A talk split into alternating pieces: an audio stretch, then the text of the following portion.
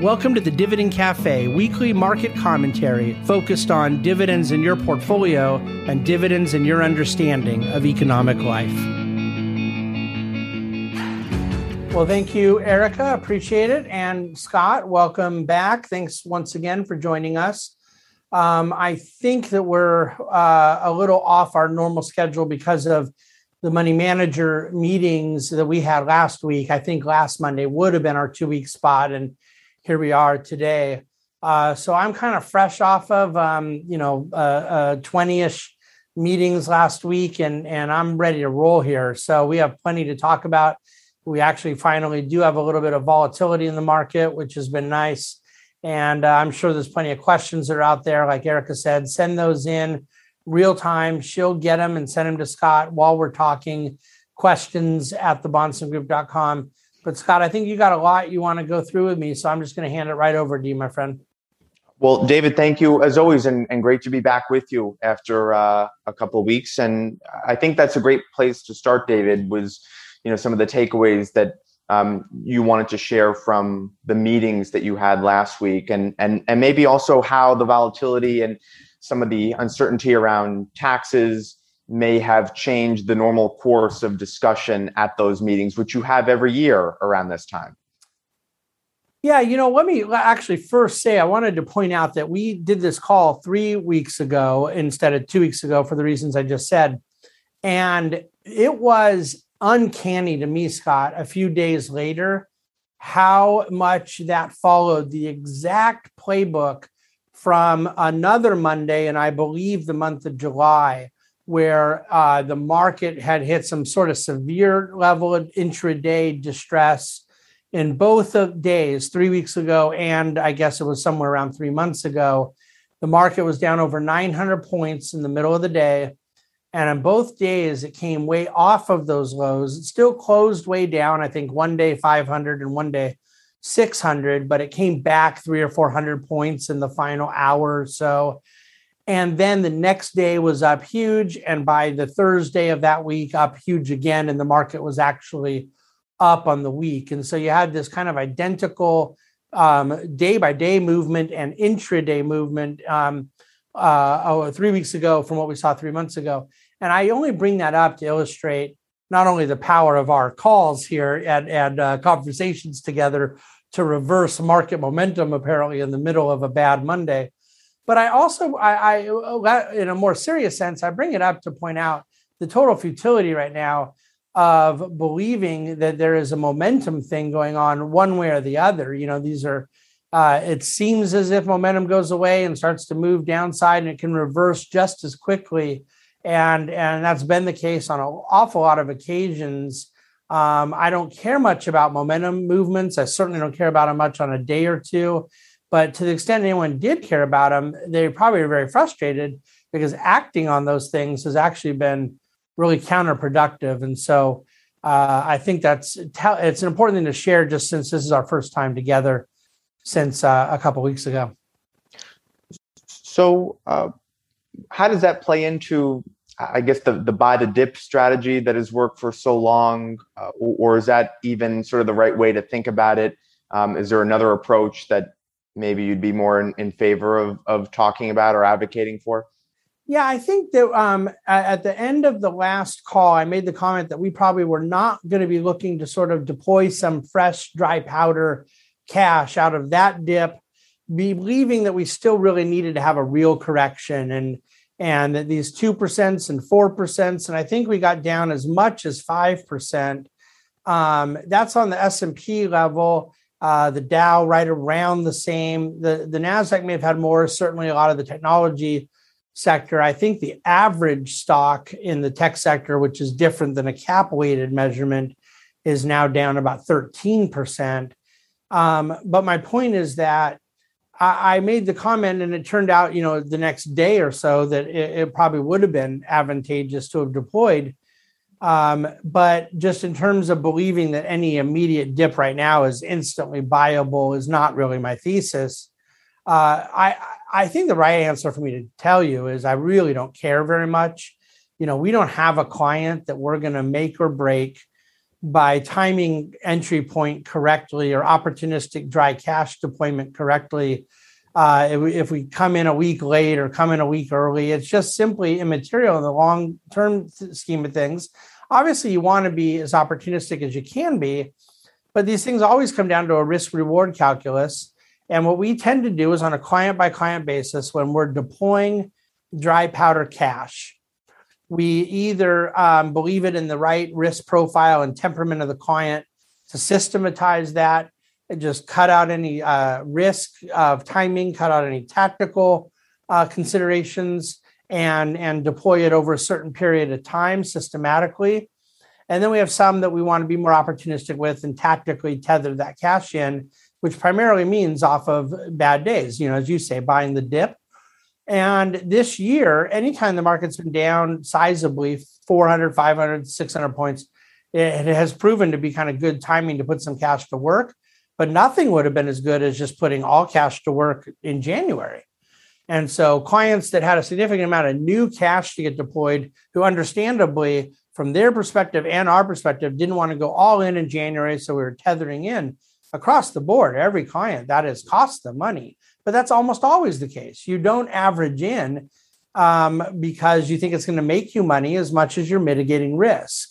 And, and the potential risk of bad timing at an entry level is psychologically, emotionally very significant. So I think that you know we take one of those two approaches to how we deploy money. But the other thing you could mean when you talk about buying the dip versus deploying dry powder cash is actually rebalancing where one might have uh, you know to use a pretty decently common asset allocation some form of uh, equities that equals 60% of their portfolio 20% in different fixed income 20% alternatives and you say, well, if equities dropped enough that we want to take 5% out of fixed income and put 5% into equity, we're not even close to that. Like you would have to have a lot more 900 point down days before we'd be thinking that way.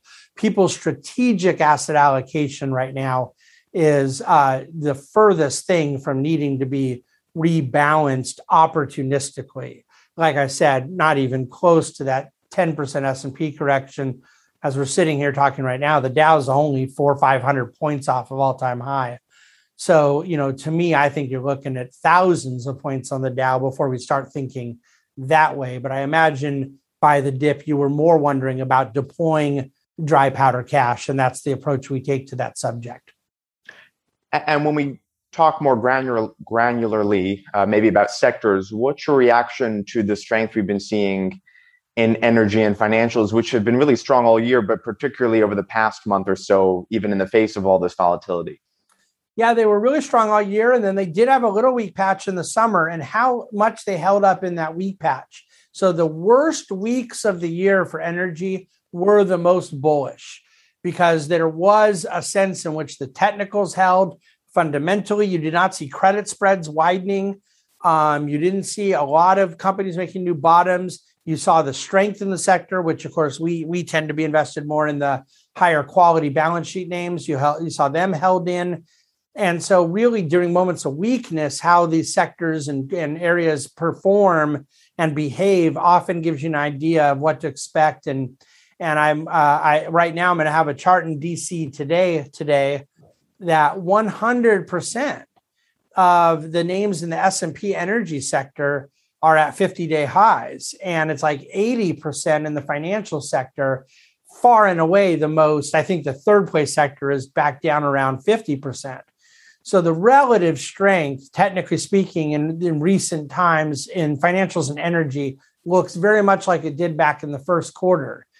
And part of this in energy, you see strong oil price, you see a very high natural gas price, but you also just see improving fundamentals. You see low cost of capital, you see credit spreads that have tightened, and and you see um, cash flow growth and capital discipline about the way they're uh, they're they're um, spending money on capital expenditures.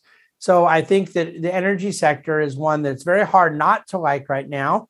Um, and then on the financial side, it's a little more diversified. You know, you, you for us we have two publicly traded private equity managers, alternative asset managers in our portfolio that are sizable positions that are both up huge on the year. One of them is our largest performer of the year. We have the largest commercial bank in the world, uh, which has a major investment bank, uh, credit card, mortgage, and and commercial bank business, and we have a, a major life insurer. So when you look at those, that financial exposure versus just saying all financials are equal to banks and all banks are equal to basically uh, glorified mortgage lenders that take in deposits and lend out a little bit of money at a spread. So therefore, how the yield curve goes is how the whole sector goes. It just isn't true. The when you're invested into M and A, when you're invested into um, the the investment banking franchise, when you're invested into prime brokerage, these are massive revenue centers that have very different profit margin characteristics than other parts of just traditional banks. Um, oh, by the way, I did leave out one name, which we have, it, which is a super regional bank. It's you know right up there near one of the top five, six, seven large big commercial banks, but it's a merger of two super regionals. And again, even then, there's investment bank, there's a credit card business, there's small business activity, but but largely that business model there is more traditional of a depository institution that that uh, receives money short, lends out long, collects a spread net interest margin matters, Scott. I don't want to downplay that, but people are just perplexed that net interest margin hasn't been very robust, and some of these financials have done incredibly well. And the reason is because banks are not reliant, and certainly the rest of the financial sector, ex banks, is not reliant on net interest margin. Um, and when we talk about the energy sector, let's also talk about oil prices you know now above eighty dollars a barrel. Um, talk about what that means from an investment point of view, because I know some of the energy names in your portfolio. Uh, the, the, your thesis on those companies really has nothing to do with the price of oil, which which some may find surprising. That's exactly right, and I actually do believe that you get too much higher above these prices where we are now. I don't know exactly where the number is, um, you know, I think it starts to get pretty tricky by 90 and by 100, I think it becomes very problematic. And we're sitting here in the low 80s right now. So we're not that far away. And people go, well, what are you talking about? Doesn't that just mean higher margins, higher revenues, higher profitability? But what you, of course, have is something called demand destruction. And at that point, um, you you really end up the, the supply demand tensions are real. And there is this kind of a sweet spot but i think you get to a point then where you uh, with low enough supply high enough demand and a high enough price it then starts to push the demand curve down. And ideally it doesn't ever work this way because of supply demand economic tensions but ideally you always want adequate supply to meet demand and you want demand growing on a on a very realistic sloping curve and pricing that kind of allows and facilitates that optimal equilibrium between supply and demand. It's very hard with oil because you have difficulty getting production ramped up quick enough when you have a demand surge. Uh, when you have demand collapse, everything uh, you know goes to hell in a handbasket very quickly, and it's expensive to to invest into additional production. And then you also have the geopolitical complexity of OPEC plus uh, not exactly reliable nation state actors all the time, and certainly not ones that have the same interest in mind of, of a U.S. equity investor. So here, here's what I would say about um, where the oil price matters. The midstream energy sector that we're heavily invested in, that I'm as bullish on right now as I've ever been, isn't reliant on a business fundamental basis for higher oil prices. Um, it's reliant on a high supply and high incentive for producers to continue investing in new production that leads to them needing more storage and transportation that of course ends up getting downstream to a customer who pays for it. All right? Um, the midstream aspect though on a stock price basis has had a lot of sentiment correlation what I mean by that is people are less prone to bid up the price of midstream assets when the oil prices or natural gas prices are dropping precipitously and the overall sector feels a little crummy. And so, right now, I think you've seen, oh, I think about a 12% move higher in midstream in like the last two weeks as oil prices, natural gas has gone higher. Well, if that was just correlated to the commodity price, they'd be up even more than that. I mean, natural gas prices are up like 400% from recent lows. However, um, I think that that you, we don't want to overthink the correlation with sentiment, even though I've recognized it now for almost a decade that midstream gets bid up around the sentiment of the commodity prices and down, even though that doesn't really drive what we're investing in, which is its free cash flow yield. And so I think that we want to be holistic in the way we think about it. But fundamentally, where I want people to feel very optimistic about the energy story is one of energy investment that has been largely ignored. It has been under attention, and there's a need for more. And that almost everybody on the rational side of, of the environmental discussion agrees that we simply don't have the production capacity right now to meet demand. And was there anything, David, from your meetings last week uh, that enhanced or, or maybe even changed your view on, on the midstream sector? Any tidbits that you learned or things you wanted to share? Yeah, I really do uh, want to reiterate, Scott, something I said in Dividend Cafe uh, that hit home to me. Um, Brian Szytel, Dea Pernas, and myself, the investment committee, sat for, oh, it was almost a three hour lunch with the two gentlemen um, who, who are the lead portfolio managers of the midstream energy strategy we're invested in, as well as with uh, uh, Luann, who's the president of the company. And she, and so you, we had all three of them there, two portfolio managers and, uh, and the executive, having a really robust discussion about the space. We've been in it a long time. There's a lot of history, a lot of ups and downs, lessons learned you know, sharing old stories about different companies and uh, whatnot. But one of the just important takeaways is when a yield that has dropped a couple percent because prices are higher and may, and some of the companies, you know, cut some dividends last year. And yet, right now, you have a um, very, very high yield at a very high spread that may not be as high as it was a few years ago when when there was a lot of uh, a lot more skepticism in the space and a, and a lot less quality. Their point that a six percent yield of this quality compared to a high percent yield, eight percent yield of that quality of a few years ago, there's no comparison. We'd way rather have the economic metrics and fundamentals we have now and I agree 100%. You have far higher distribution coverage, cash flow, or dividend coverage from free cash flow than you've ever had. You have a lower debt leverage ratio. You have better debt to income, debt to asset metrics. You have far more uh, corporate governance, uh, far more fiscal discipline around uh, new expenditures and projects that they're committing to. You have far better strength with counterparties. This is a big deal that the uh, folks who pay the tolls to the pipeline operators for their oil and gas to run through, they're in a better uh, credit position than they were. So, all of these things to me are a big deal and why we're bullish on midstream and, and believe we're not only achieving great returns there this year, but see continued great returns into the years ahead. Um, David, another takeaway from some of the meetings last week uh, illiquidity as an underappreciated part of, of one's portfolio. Uh, what, what do you mean by that? Uh, and, and why is it underappreciated? Well, I think it's underappreciated for one sense and how it's underallocated. Okay, there is uh, a need for the, to increase exposure to where a client has the tolerance for the illiquidity, which starts with the very obvious definition of not needing access to the capital, but where one can afford to have capital tied up, they cannot get to it, or at least would only be getting to it in a punitive way.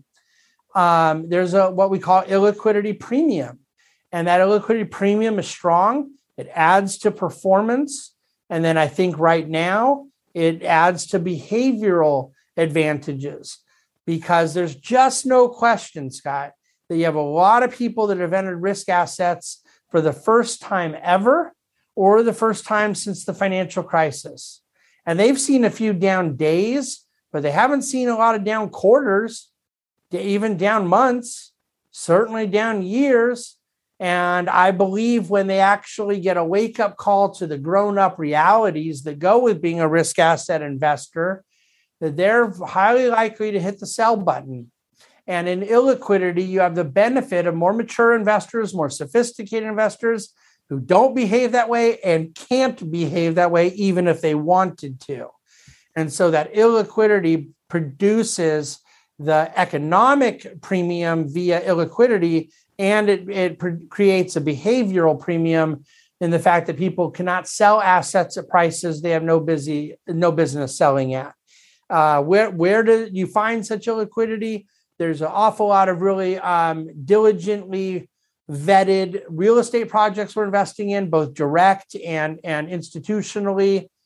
Uh, we are, in, whether it's for capital appreciation, value add, or for for uh, income, you know, just build it and and and collect rent checks.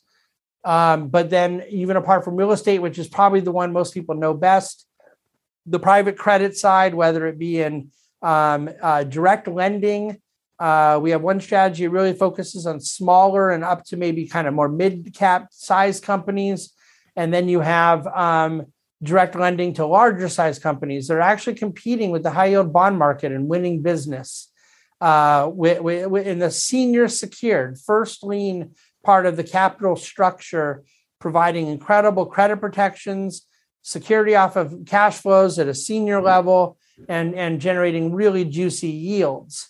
So we like the direct lending, we like private credit, the non-bank lenders. You have levered loans, you have securitized, you have the the uh, direct lending that's ca- that's collateralized by cash flows, you get into structured credit where it's um, securitized by the underlying assets, whether it be residential mortgages, commercial mortgages, asset backed mortgages. You have pools of cash flow from some of these credit instruments.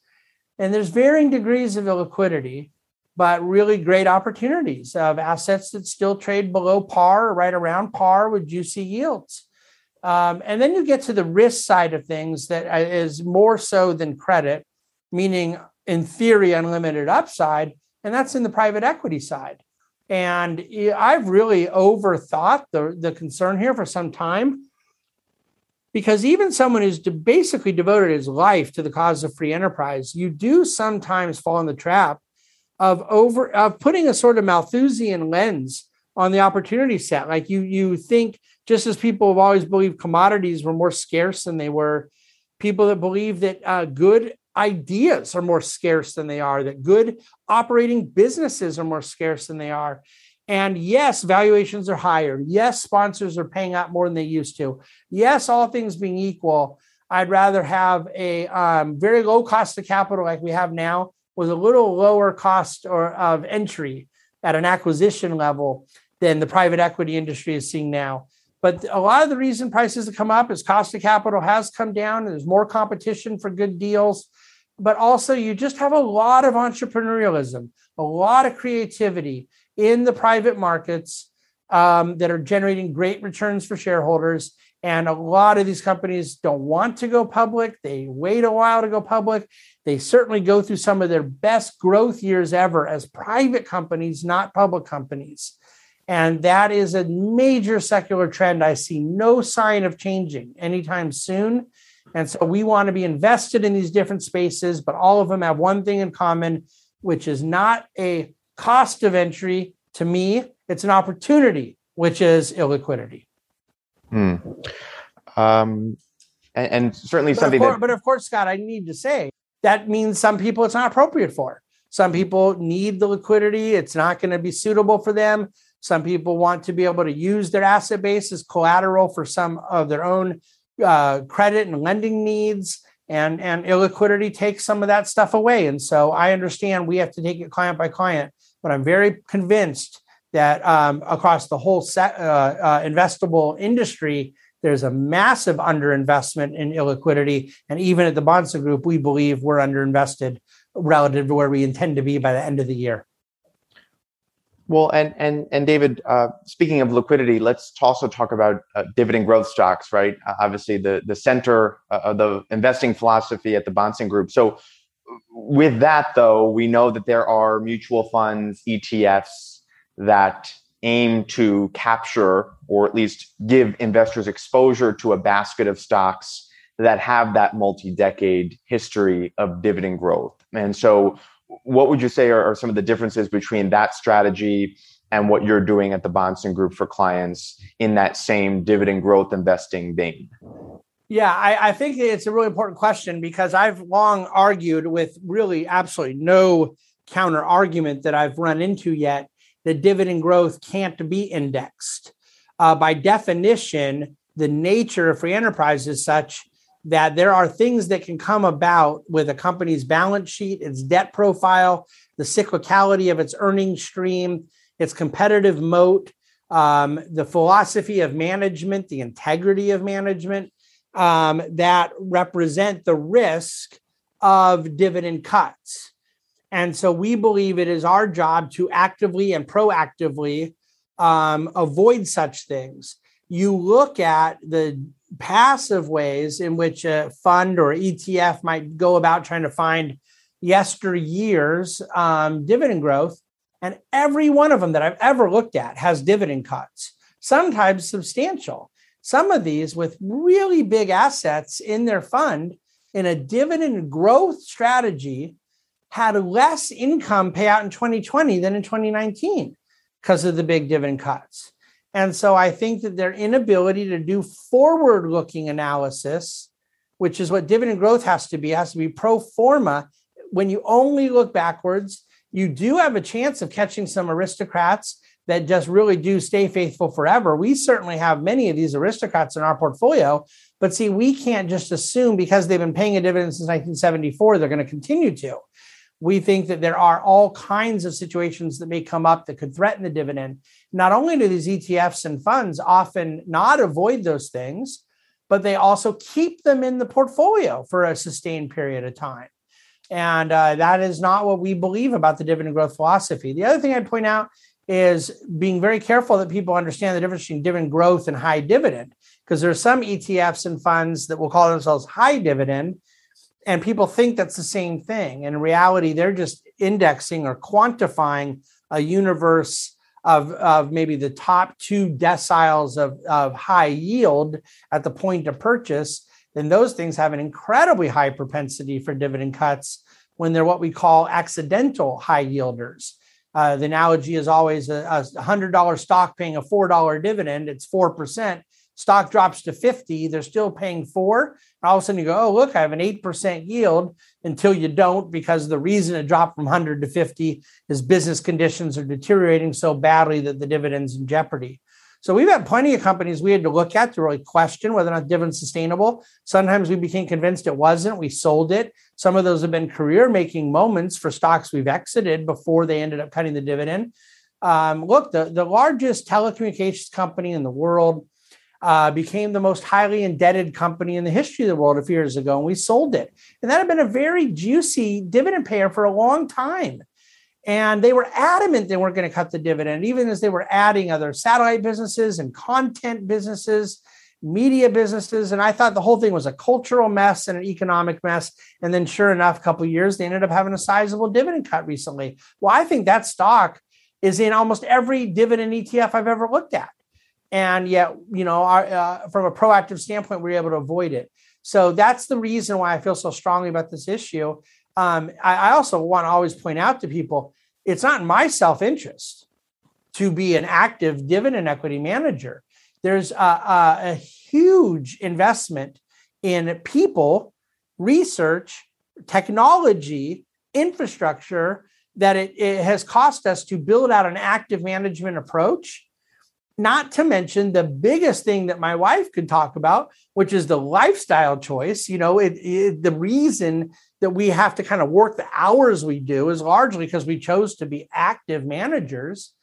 Um, and yet, if all I wanted was to faithfully put in uh, expression and execution of dividend growth in a client portfolio, and I thought it could be done passively, I would add to my lifestyle. I'd certainly add to my bottom line, and uh, clients would be no worse off for it.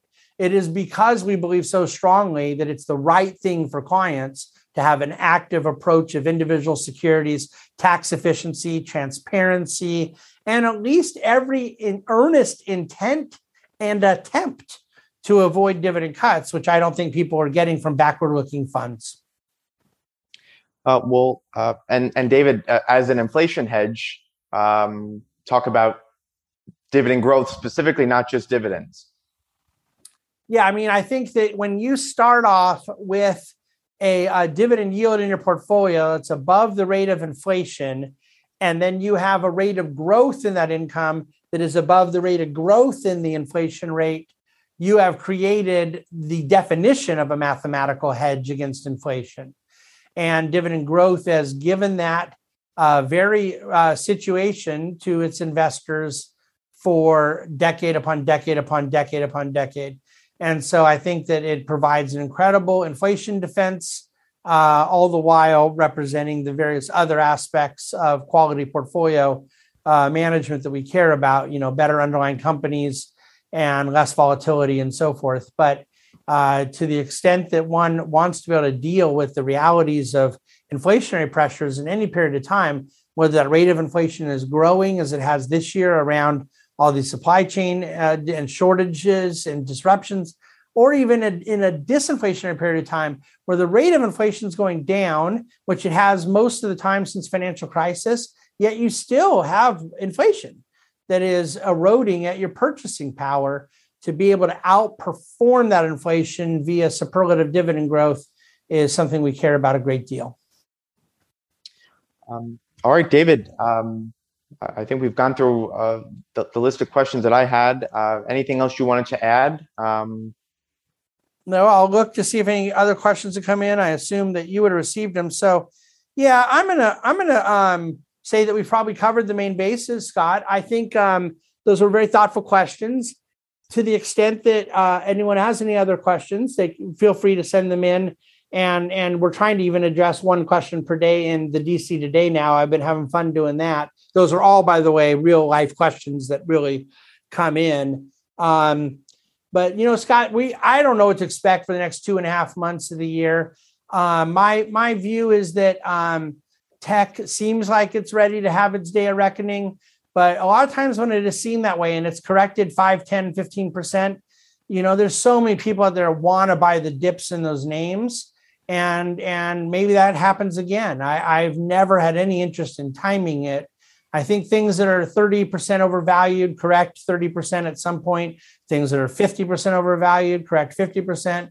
Things that are 5% overvalued, you know, correct much less. Whatever the right valuation level is, we'll see. But I got to say, I don't think um, that anybody should be overly confident in their short term projections on things right now. I know I'm not uh, it was something that was really evident last year from very mature, seasoned money managers here in New York City, whether they were in alternatives, hedge funds, real estate, credit, uh, boring bonds, emerging markets, uh, not to mention US equity, small cap up to, to large cap. Uh, there has to be a sense of recognition that yields are low, valuations are high, there's geopolitical questions. Um, I still believe that one could make an argument for bullishness uh, if they want to do, and one can make an argument for bearishness. Uh, what an investor has to do is uh, create an asset allocation that accounts for both sides of things. You know, deals with the risk tolerance and accounts for um, the needed returns over time they need to get, rather than trying to guess what's going to happen the next month, the next quarter. Uh, one thing it sounds like no one asked about, but I'll address quickly is the is the state of the spending bill. You mentioned the uh, idea about tax increases and people, you know, maybe having concerns, volatility around that. I think that um, the idea of the very draconian tax cuts, very large, very punitive, very heavy-handed, uh, that were discussed earlier in the year, that the market virtually never really responded to. Those things are pretty much almost entirely off the table some of the just kind of if i don't if you don't mind me saying it just sort of ridiculous ideas that were floated maybe some of them were meant to be serious maybe some of them were just meant to kind of appease some progressives, and they always knew they're going to come way down. Uh, do I think you could end up with a bill getting done? Yes, I do. Do I think that uh, it will end up having um, a modestly higher corporate income tax and a modestly higher top level capital gain tax? I do. Um, I wouldn't bet for sure on any of those things, but I think all those things are possible. But what isn't possible at this point is the uh, kind of significant high level move. So now, if there's going to be a bill, which I really wouldn't care if there wasn't, and if there is going to be some modest tax increase, then what you want is to try to work around it that the LLCs and S corps and small businesses that the that you know you at least do the least macroeconomic damage possible. And I think there's some folks uh, legislatively working towards that aim. Um, I understand there's also spending aims and, and other political or social objectives that some have, and people can have differing opinions on that stuff. My point is just simply in evaluating it for market impact. Um, I, I, think some of the things that were most feared are, are not are not only not going to end up being in the legislation because I never thought they were going to be in the legislation, but I mean that at this point they're not even on the table anymore. Um, and, and, so that's a lot of why the market has breathed a sigh of relief. But we know we have um, tapering of QE coming up. The market has known that for some time. Uh, bond yields, you know, haven't really mattered, cared, and equity prices haven't really cared. Um, if they were to raise the Fed funds rate next year, 100 basis points, would the market care about that? I'm sure that it would. Are they going to do that? I, I don't think they are. No. And so, you know, you have the heavy input of the Fed. We have to see earnings season you have to see there's a really really great chart in dc today today um, where you look at the first quarter which was the quarter when the covid pandemic kind of hit us all upside the head where all of a sudden earnings uh, growth was very negative much much worse than anyone would have expected. And then since then you've had five quarters in a row of earnings reality far outperforming earnings expectation now, the first couple of those quarters, that was because they were less bad than expected, but they were still negative. Since then, they've been positive and, in fact, far more positive than expected. Uh, now, all of a sudden, you know, you figure the market's caught up a little bit, Scott, and said, okay, well, now they're going to price in a little higher expectations for earnings growth as we start this week with Q3's earnings results. Will the market again outperform its own earnings expectations? Will it underperform? Will it just meet consensus? I think that's a big question. And, uh, and that will have a lot more to do with where the market goes between now and the end of the year than the kind of dysfunction junction that is Capitol Hill. So uh, that's my take on a couple of the big issues out there. Um, I will, uh, unless any other questions have come in. Um, no, that's it. I mean, I was going to ask you, David. Just you mentioned taxes, just real quick um, before we end. I mean, there's obviously so much uncertainty on on what's going to happen. So, you know, is there anything that people should be doing with their investments or in general to nope. prepare for this, or is it more just wait to see what happens? Don't just do something. Stand there.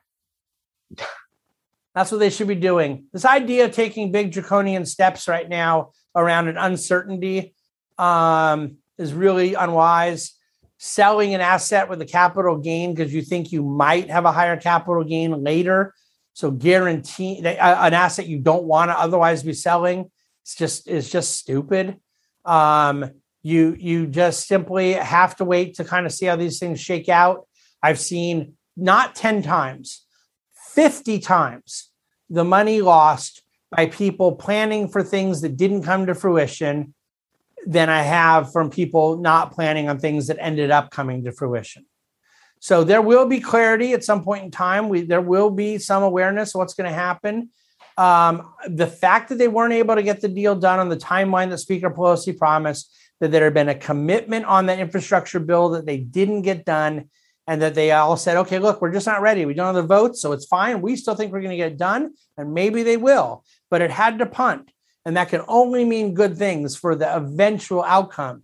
That now, with having to punt, there's more time and more leverage for people that don't just want to give a blank check, want to kind of be a little more rational about what is spent, a lot of a little more controlled, and then certainly some of the more unpopular tax increase side of things with a lot of vulnerable moderates that are going to be expected to vote yes on it. Uh, I think they get a chance to have more say. And you know what? They may end up getting a bill done and not getting it done by end of this year. It may have to go into uh, the beginning of next year, and then you get into a midterm year and so forth. So, you know, there's a lot of vulnerability there. And to your question, would I be actually taking steps around capital gain and significant maneuverings of estate planning because of a press release, because of a campaign speech? I mean, half of this stuff is already scrapped. It's already on the on the drawing room floor.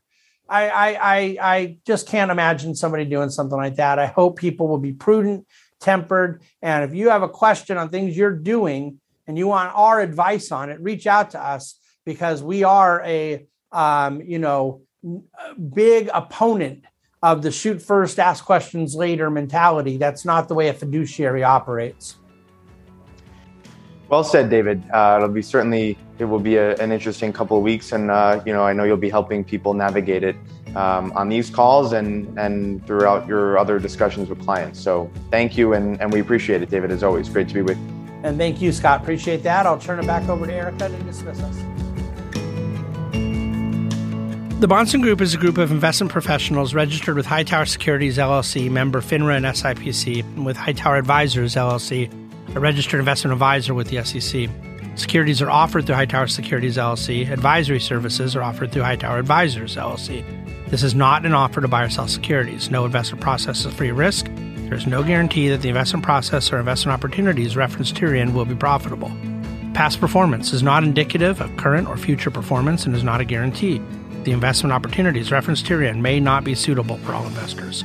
All data and information referenced herein are from sources believed to be reliable any opinions, news, research, analyses, prices, or other information contained in this research is provided as general market commentary and does not constitute investment advice. The Bahnsen Group and Hightower shall not in any way be liable for claims and make no expressed or implied representations or warranties as to the accuracy or completeness of the data and other information, or for statements or errors contained in or omissions from the obtained data and information referenced herein. The data and information are provided as of the date referenced. Such data and information are subject to change without notice.